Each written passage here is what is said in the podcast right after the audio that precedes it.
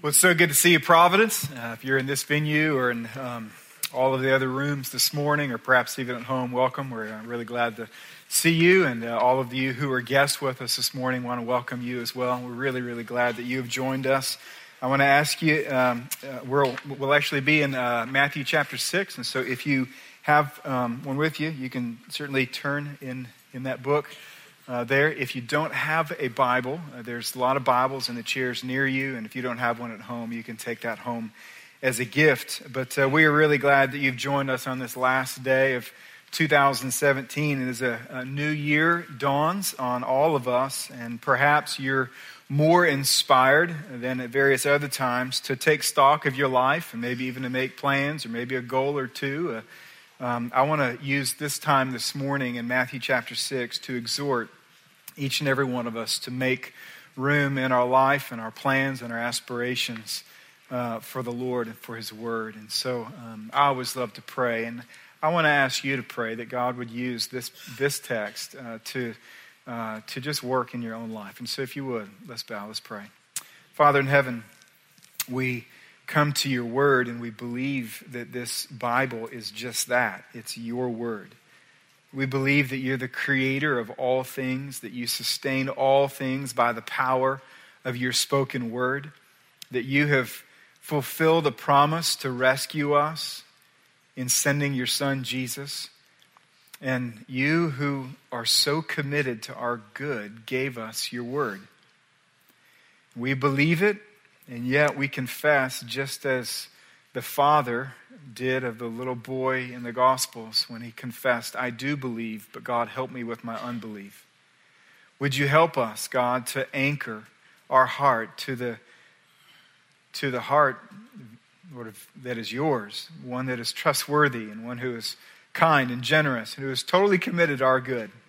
I pray, Father, that you would use this time, that you would use your word, that you would speak to each one of us. I pray in particular, God, that you would help us to lay before you what causes us stress and anxiety even this morning, and that you would give us wisdom as we consider the priorities of our life. And so I ask that you would speak through weakness, that you would glorify Jesus Christ alone as we read words that came out of his mouth on this amazing uh, hill in Matthew chapter 6. And so we look to you. We need your help, and we pray this in Christ's name.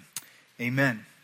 Amen. Well, over here there's some jars, and let me ask you this: if if this jar that's empty uh, is your life, uh, and you uh, have the opportunity to fill it with something this year, what do you want to make sure makes it into the jar? Uh, there's a lot of different options. You know this. Life is full of larger rocks like this one, uh, larger priorities that all of us would look at and go, well, that's clearly more important than this. It may be people in your life, it may be your job, it may be, it may be dinner. I don't know what that is for you, but, but, uh, but there's larger rocks certainly than various others. And then life also has things like a marble that it's still there, it's tangible, it takes up space, it's hard. It's things like maybe your hobbies or uh, or what, what you do. Maybe it's sports, maybe it's basketball, things that are not life and death, and yet they're important to you, and so they take up time, they take up resources in your life. And then there's things like, like the sand here um, that um, is still there, it takes up space, it's, it's hard, it can. Uh, and and uh, perhaps perhaps this would represent something like social media, right? Which which is, uh, which is there. It takes little moments of our day, and, and we, and, we, really don't think they take that much. And then all of a sudden, you actually look at how many minutes are, are, uh, are in these venues, and, and they fill up an amazing amount of our life. And if you have the opportunity to really think, and I think this time of year, it's really important to do this, you think about your life if it was an empty jar and you had big priorities and, you, and, then you had marbles and you had sand and all the things that these represent, what would you want to make sure made it into your life in 2018? Now, some of you have seen something like this, and you say, I think I've seen this before. I think what he's going to do is he's going to put the big rocks in, and he's going to put the marbles in, and he's going to put the sand in. I'm not going to do that because I'm just going to tell you they don't fit, okay? And this is the reality of life. That's a great illustration, right? That you start with the larger priorities and then you put the smaller priorities in, and sure enough, they all fit. But the reality in life is that's not true. It doesn't all fit. Not everything fits. You can't buy everything. You can't do everything. You cannot be everyone's best friend. You can't be at everything. You can't join everything. And so, therefore, you have to make decisions of what makes it in and what stays out of your life. And this requires us to be people of priority. Now, priorities are, um, are fascinating if you really think about it. In fact, if you don't prioritize things in your life, what you'll end up doing, what most people do in life, is they economize on the big rocks. They fill up their life with an amazing amount of sand, and then they get to the end of their life and they have regret of what they put their life to. And so I want to encourage you not to economize on what's most important, but I do want to ask you what is, what must enter your life? What is a big rock? What are the things you say, this is going to be a part of 2018? And what's interesting is when you look at the Bible, the Bible really doesn't use the word priority. Its equivalent is the word seek. And you find this in many places, such as Psalm 119, verse 10. It says, With my whole heart I seek you. What's he saying? I prioritize you.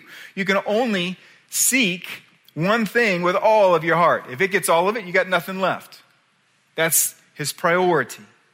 He's saying, I'm going to prioritize you in my life. I want you to maybe think about this idea this way that, this, that, that, that the word priority is really a the same word as seek within the scriptures. Let's just say that just a, well, actually six days ago, or let's just say you have a daughter and you're opening up presents and finish all the presents at the tree, and all of a sudden you go up to your daughter and say, Sweetie, there's actually one more gift for you. It's actually the biggest one, it's going to be your favorite one, and it's in the very back room. Why don't you seek it? Go find it. What are you doing at that very moment? What you're actually doing is urging your daughter to prioritize that gift above everything else that is currently in and around her life. She may be sitting in grandmother's lap at that very moment. And what you're saying is, leave the priority of grandmother's lap right now and go seek this gift. It may be that you're actually encouraging your daughter, who may have one or two other toys near that have already been opened that she really likes, and maybe she's already playing with them. And what you're saying is prioritize this gift even over those gifts that you've already received.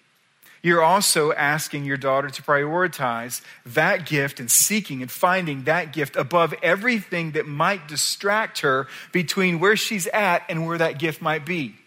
There might be a puppy, or there may, might be cookies, or there might be other things that are in between. And yet, what you're saying when you say go seek and find it, you're saying prioritize getting there. That's important. To seek is to prioritize. And with that in mind, I want you to listen to Jesus' invitation to each one of us as to what he believes we should seek, what he believes should go first into the jar of our life. He says in Matthew chapter 6, verse 25, he says, Therefore I tell you, do not be anxious about your life, what you will eat or what you will drink, nor about your body, what you will put on.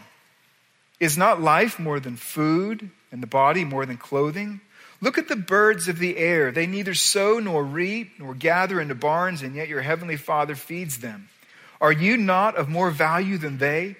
And which of you, by being anxious, can add a single hour to his span of life? And why are you anxious about clothing? Consider the lilies of the field, how they grow. They neither toil nor spin. Yet I tell you, even Solomon in all of his glory was not arrayed like one of these. But if God so clothes the grass of the field, which today is alive and tomorrow is thrown into the oven or the fire, Will he not much more clothe you, O you of little faith? Therefore, do not be anxious, saying, What shall we eat, or what shall we drink, or what shall we wear? For the Gentiles seek or prioritize after all these things, and your heavenly Father knows that you need them all, but seek first the kingdom of God and his righteousness, and all these things will be added to you. Therefore, do not be anxious about tomorrow, for tomorrow will be anxious for itself. Sufficient for the day is its own trouble. Three things I want you to see that Jesus invites you to seek this year, and really the rest of your life. The first is that he invites us to seek his righteousness. You see this in verse 33 when he says, Seek first his kingdom and his righteousness. Let me tell you something about Jesus and something about you. He knows you, He knows everything about you. He knows what's in you, what's around you, where you've been, and where you're going.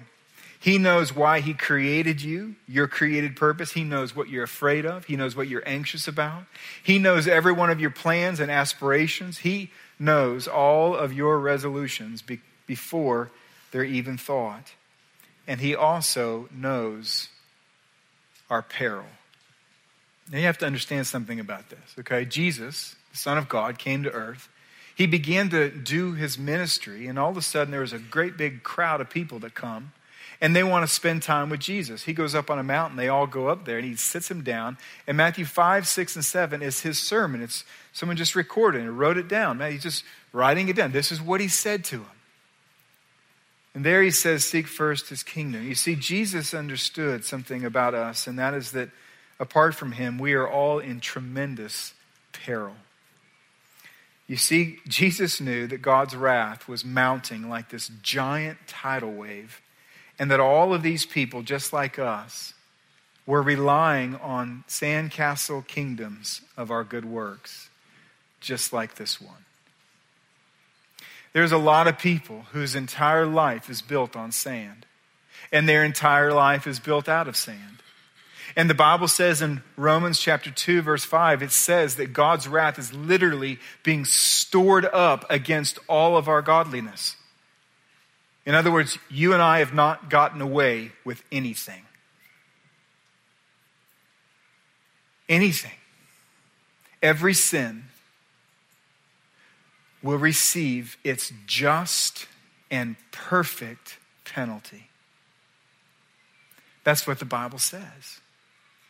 And he knows that we were in this kind of peril and that we were building our kingdom upon our own good works, assuming that it would be able to withstand the storm when we stand before God. And so he pled and he said, Seek first the kingdom of God and his righteousness. In other words, what he's saying is prioritize the righteousness that will bring you to heaven. This is the most important thing about life. Everything that you think is important in life pales in comparison to you going to heaven. This life, you may be here 70, 80, 90 years. Eternity is forever. Forever. You think about all the questions that consume our days. What should I study? Should I ask her to marry me? Should I say yes to him? Which college should I go to? Is all, all these football games? What should I eat? When should I start my diet? Should I eat everything first in the kitchen that was all stored up from the holidays, or, or, or, or should I wait? All these questions you have to understand are terribly insignificant in comparison to being judged by a sovereign God who requires moral perfection in order to go to heaven. And that's exactly what he requires, friends. Matthew chapter 5, Jesus says, You therefore must be perfect, for your heavenly Father is perfect. And this creates sort of a mystery on the earth that humanity, if we pause long enough from all of the sand, the things that distract our attention to what matters most, it causes all of us to force to say, I have to have an answer to this question. The Apostle Paul put it this way He says, Great indeed, we confess, is the mystery of godliness. It is a mystery. We know God says, You must be perfect because I am perfect. And yet we know that none of us are morally perfect. We've all sinned and fallen short of the glory of God. And what's interesting is what Paul does is he reveals the answer to this mystery not by prescribing what we must do, but by talking about someone else entirely. And this is how he says it. The rest of the verse says this He says, Great indeed we confess is the mystery of godliness. He, Jesus, was manifested in the flesh vindicated by the Spirit, seen by angels, proclaimed among the nations, believed on in the world, and taken up into glory. In other words, what he's saying is that Jesus took on flesh, he lived a righteous life, and then he died for our sin. And when he rose from the dead, he was vindicated, he was seen, he was proclaimed, and he was believed upon. You say, well, what does this have to do with the mystery of godliness? Well, 2 Corinthians chapter 5, verse 21 explains it this way. He says, For our sake, that's you and me, our sake, for our good, for our benefit, He, that's God the Father, made Him, that's Jesus Christ. So let me back up. For our sake, God the Father made Jesus Christ to be sin who knew no sin, so that in Him we might become the righteousness of God. So, do you see what He's saying? that throughout time and in every culture, in time and space, there have been people who knew that there was something that was needed, a kind of righteousness that would bring them into heaven. And when the New Testament wants to talk about the kind of righteousness that's required, he says, This is a great mystery. And then instead of talking about what we need to do, what vows we need to make, what gifts we need to make, where we need to serve and how we need to spend our life. He says, Let me talk about someone else entirely. Let me talk about the one who was perfectly righteous. Let me talk about the only person who's ever lived on this earth and merited going back to heaven. And then let me tell you that this is the kind of person, this God, Jesus Christ, when he rose from the dead, he says that if you will trust me, if you'll admit that you have a need, a moral need that you cannot, you cannot fill, you, you cannot fix yourself, and you believe upon my accomplishments and confess me as Lord, not only will I take away your sin, but I will give you my perfect righteousness. This is what he means when he says, Seek first his righteousness. The most important thing you can prioritize in life is leaving this place and going to heaven. That's the first thing that must be certain in your life. And so, friends, let's trust Christ and receive his righteousness. If you've never done that, if you've never believed in Jesus Christ, you're still counting on your righteousness. I want you to know that it's like a sandcastle awaiting high tide. And yet, his righteousness is a tower that lasts and is firm forever. Believe in Him, trust Him. He will forgive you, He will save you, He will give you His righteousness. And what's interesting in particular for those of us who've already trusted Christ, one of the amazing benefits of the gospel is that it anchors then all of our new aspirations and goals and resolutions to the finished work of Christ. And so if you think about what plagues most of our hearts when it comes to making goals and resolutions, for most people in the world, what they're going to do is write down resolutions that help them alleviate regret or guilt some way to make them feel better about themselves because they don't feel good about themselves.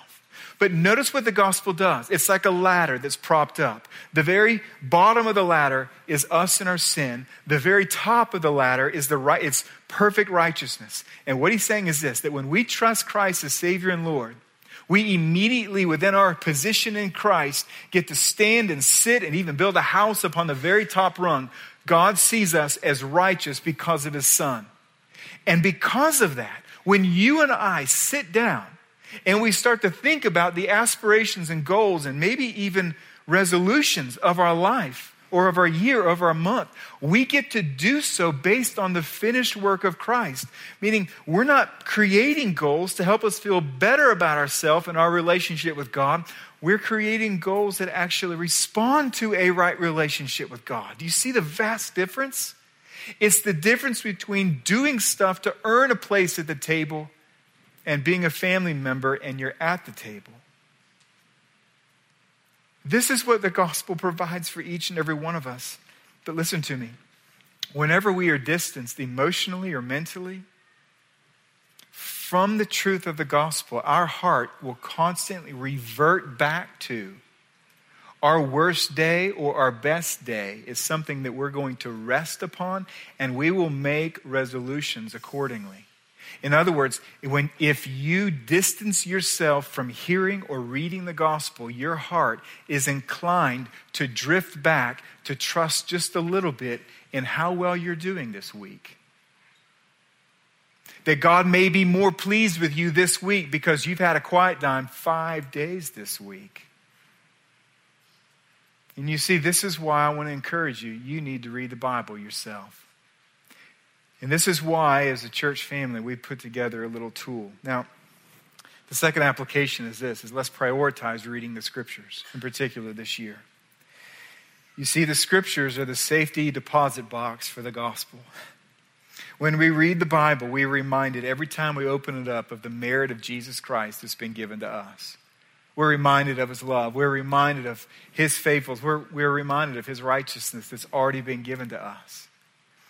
And so we need to be in the scriptures. If you wait until Sunday, if you leave this place and you go six days before you come back and you're not reminded of the gospel, you will spend time this week in doubt and regret and guilt, wondering if God is really all that pleased with you. You have to be reminded of it frequently. And so we put together a little tool. And it is that it's a tool. You notice there's no bars on the outside. That's because it's not a prison, it's a tool. If it becomes a prison to you, I want to encourage you to throw it away. It's only a tool. Now, what's in the tool? The tool is just a daily reading and then a little space to write down any thoughts or any questions that you might have about what you read. Now, this journal will actually take you through the entire Bible in one year. And what I want you to know is this is what is most important is not that you finish the entire Bible, it's that you enjoy God's word at a pace that is right for you. It's not a prison. And so if this is too fast for you or too much, then just read less, slow down. If if you skip a day or a week or a month and you think, well, okay, it's over, just jump back in to wherever that day is. If you have a thought, write it down. If you don't have a thought, don't write it down. But what I can tell you is this is that when I in my life devote the first few moments of a day to God and His Word, it's amazing what takes place. The first thing that happens is He alleviates a lot of my anxiety.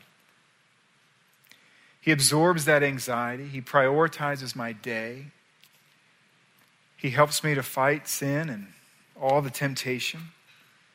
He reminds me of my place before Him. He informs my decisions. He, he comforts, He encourages, He convicts, He brings me to confession.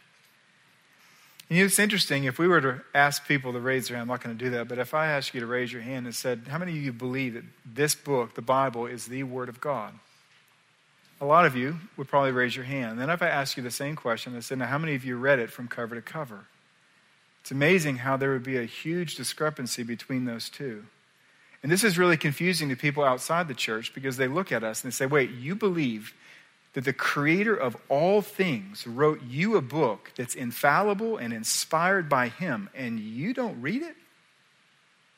Think about that for a second. That book is so precious. It is so important. There's no saving grace in reading it, but in reading it, you see who saves you. You see his righteousness. You see his gift to you and to me. And so I want to encourage you to do something which is, which is, uh, uh, I, I, don't think it's bold, to be honest with you. The whole book can be written, uh, can be read in 72 hours. I don't encourage you to do that. I just know it can be done because you can go online and say, read the Bible to me, and someone will read it to you, and it'll take about 72 hours. The whole thing. Providence, we, we've not read this book because we're too busy. We've not read it because it's not the biggest rock in our life. I just want to encourage you prioritize reading this book this year. The second thing Jesus invites us to is he invites us to seek his kingdom. To seek his kingdom. You see this also. He says, but seek first the kingdom of God. See, when Jesus told us to seek first his kingdom, His primary passion, I believe, was that we would be converted and saved and be forgiven of our sin. But his secondary passion is that you and I would invest the remaining days of our life in his kingdom that would last forever.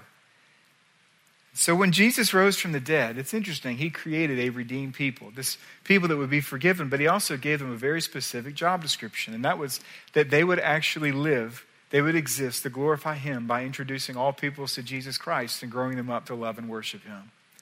Literally, this is what we find within scriptures. He says that I'm on a mission and I'm going to create a church, a people on the earth through which I'm going to fulfill my mission. That through them, I'm going to introduce people to my son, Jesus Christ, and I'm going to grow them up to love and worship him. And this is what we are as a church. This is our mission, and everything we do is about this introducing people to Jesus Christ and growing them up to love and worship him. And, and every few years, what we do is we, we set before us a vision. Now, a vision is simply that it's not a mission. A vision is simply saying, if we were to be faithful to do some of this stuff, what could it look like? And then be inspired by the picture of what it could look like, we might actually sacrifice what is necessary in order to see that come to pass. So, six months ago, we started this vision. It's called Plant here at Providence. It flows out of some two verses, really, that are on the screen when it says, Whatever one sows, that will he also reap. So let us not grow weary of doing good, for in due season we will reap if we do not give up. So, what we're saying is for three years, we want to plant very specific seed, good seed, into three very important fields in the hope that God is going to do something amazing with that seed for His glory and for His honor. And what we looked at, there's three parts to this, and you can see them on the screen. The first field is the church. We want to plant our lives. Your life is the seed, and the church is the field. This is an important place to him. People are changed here frequently. And the Bible says that this body called providence, even though there's, a, there's several of us, is that, is that every single person is important to the body. He actually says we're all members of the body. And so he says, you know, some of you may be the hand. Well, if the hand dislodges from the rest of the body, not only does the hand lose life, but the body loses the ability of the hand. And so we want to ask you to consider hey, what does it look like to plant our lives in the church? Second is to plant the gospel in the city. The city is an amazing place with all kinds of valuable people to God, every single one of them. And the wonderful good seed is the gospel that can change those lives. And so we want to be faithfully sharing the gospel. And then the third thing is to plant churches in the world. In other words, we want to go to places that have no churches right now, that have no believers where there's places where, where, where, where there's very few. And we want to go and want to share the gospel there in the hopes that God is going to bring some of them to faith and we're going to help them form local bodies, local churches, so that they can become like a lighthouse in their own community. And so that people can come and hear in their own language, in their own tongue, in their own culture, how Christ can forgive and how Christ gives his righteousness. And so we want to plant our lives, the gospel, and churches in three really, really important fields. And what I want to ask you to consider in 2018 is to make a resolution to prioritize planting one seed, a seed, in each soil this year. To prioritize planting a seed in each one of these soils this year. You think about planting our lives in the church. Let me just say that many of you plant bags and bags and bags of seed at Providence. It's not just one seed. This, this, this place is uh, in large measure what it is because of people just like you. You, sit, you serve and you give and you pray and you come and you're engaged in small groups and you, you support and you're totally engaged and just so incredibly grateful. So grateful. And then there's some, though, you kind of look and you're like, all right, what's this? This is neat. And what we want to encourage is it may not be that you can do everything right now, but what, what's one seed in your life that you perhaps could say, you know what, I'm going to plant it in this local body. If you're in town with family or friends and you have another home church somewhere, listen, do it there. Plant your life in that church. It may be to start giving, it may be to start serving in some way, it may be to join a small group, it may be to become more regular in the way that you come and you worship the Lord. However, it is, how can you, what seed can you plant for the good of your local church. And you think about to plant the gospel in the city. Who's somebody in your life that you might be able to pray for? Maybe build a friendship with, specifically so that you can tell them about Jesus Christ this year. And then to plant churches in the world. What can you do there? Well, a few months ago, if you remember, we actually laid before you 16 mission trips. That's certainly not the only way, but that's a way. You may be able to go on a trip. You may be able to say, I can't go, but I can definitely pray for the trip. You may say, you know what, this is, this is how I'm going to plan. I'm going to take 10 minutes every single day that they're gone on that one specific trip. I'm going to pray through every single name who's going on that trip every day while they're away. That might be a seed that you could plant. It may be that you say, I can't go, and, you know, man, pray. well, I didn't say that. I don't like to pray. But, but, but it, maybe you say, you know, I would love to help somebody financially to be able to go on that trip. However, it is, what can you do to be planting seeds so that churches can be planted in and around the world? See, the hope that we have comes from the very last passage that we looked at in Ephesians. Ephesians chapter 3, verse 20 says, Now to him who is able to do far more abundantly than all that we ask or think, according to the power at work within us, to him be glory in the church. He's able to do more than we can. He's able to do more than we can. Of course, there's a lot about this passage that's about fear. And that's why the third invitation is this is that Jesus invites us to seek his faithfulness. To prioritize his faithfulness. Literally to include in the equation of your priorities and decisions the fact that God is going to be faithful. You see, Jesus knew that priority decisions create anxiety. If you notice how where this passage even comes from, if you look one verse before we started reading, he ends with, You cannot serve God and money. They're two rocks, they don't both fit in the jar. God can be your God or money can be your God.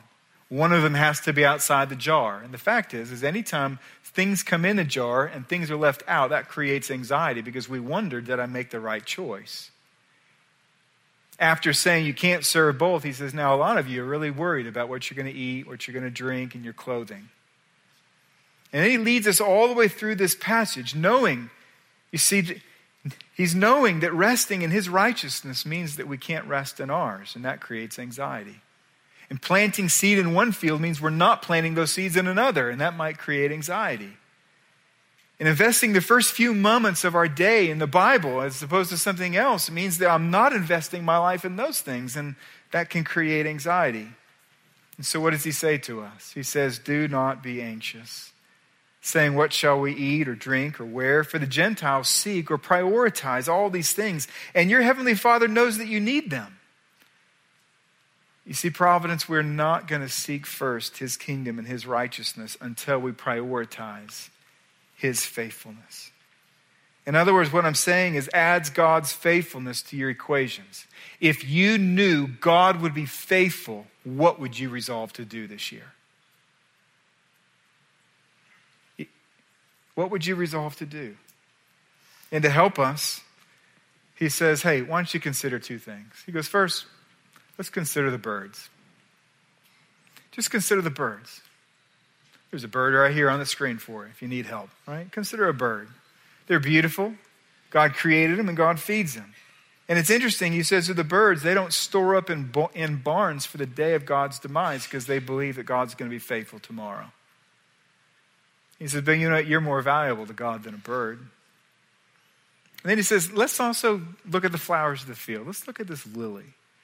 Look at the astonishing glory. Look at the astonishing color that God, it says he dressed. I love the words. He says that he clothes the grass of the field. It's like a mom dressing, clothing a little child in order to go to a concert. God's like, hey, let me create this flower. I'm going to clothe it with something. He says, you know what? Even Solomon, the most rich, the richest man in Israel's history in the whole world, even he wasn't clothed like one of these lilies. And then he says this God says, I care more about you than I do that flower. See, flowers, they don't toil because they know that God is going to clothe them in due time. And so, Providence, let's trust that God will be faithful tomorrow. Let's trust that He will be faithful tomorrow. I know that investing in one field means that we can't invest in another. And I also know that every field has a spokesman. And they're saying, this is the field you need to invest in. Every rock, every piece of sand, every, every marble, everything in life has someone saying, if you do this, this will make you happy. And this is why you need to always look back at the character of the promise maker. And ask this question Has anyone ever been as committed to your good as Jesus Christ? This is how the New Testament says it. Romans 8, he says, He who did not spare his own son, but gave him up for us all, how will he not also with him graciously give us all things? What, what, what's he really asking there? This is what he's saying. If you can trust the sovereign God of the universe with your soul, do you not also think you can trust him with your hour? Or with your relationship, or with your dollar, with your ability? You not, can you not trust him? Of course you can trust him. So, Providence, let's seek him. Let's seek Him first this year. Okay? Let's pray together. Father in heaven, thank you. Thank you for your kindness toward us in Jesus. We're so thankful for all that you make available. We're thankful for the invitation, even at, at the beginning of the year when we're so prone to take stock of our life. The invitation to rest, the invitation to trust your faithfulness, the invitation to prioritize your faithfulness and your righteousness and your kingdom. And God, I pray that you would use this, you would use this passage to alleviate our anxiety and to help us to be people of priority. We thank you, God, that we get to give to you now. We, not only out of our resources, but even out of our hearts, we worship you. And we pray that you would take these things and glorify Jesus Christ with them through the ends of the earth. We love you. We are grateful. We thank you that we go into a new year armed with all of your promises and your faithfulness to them. And we pray this in Christ's name. Amen.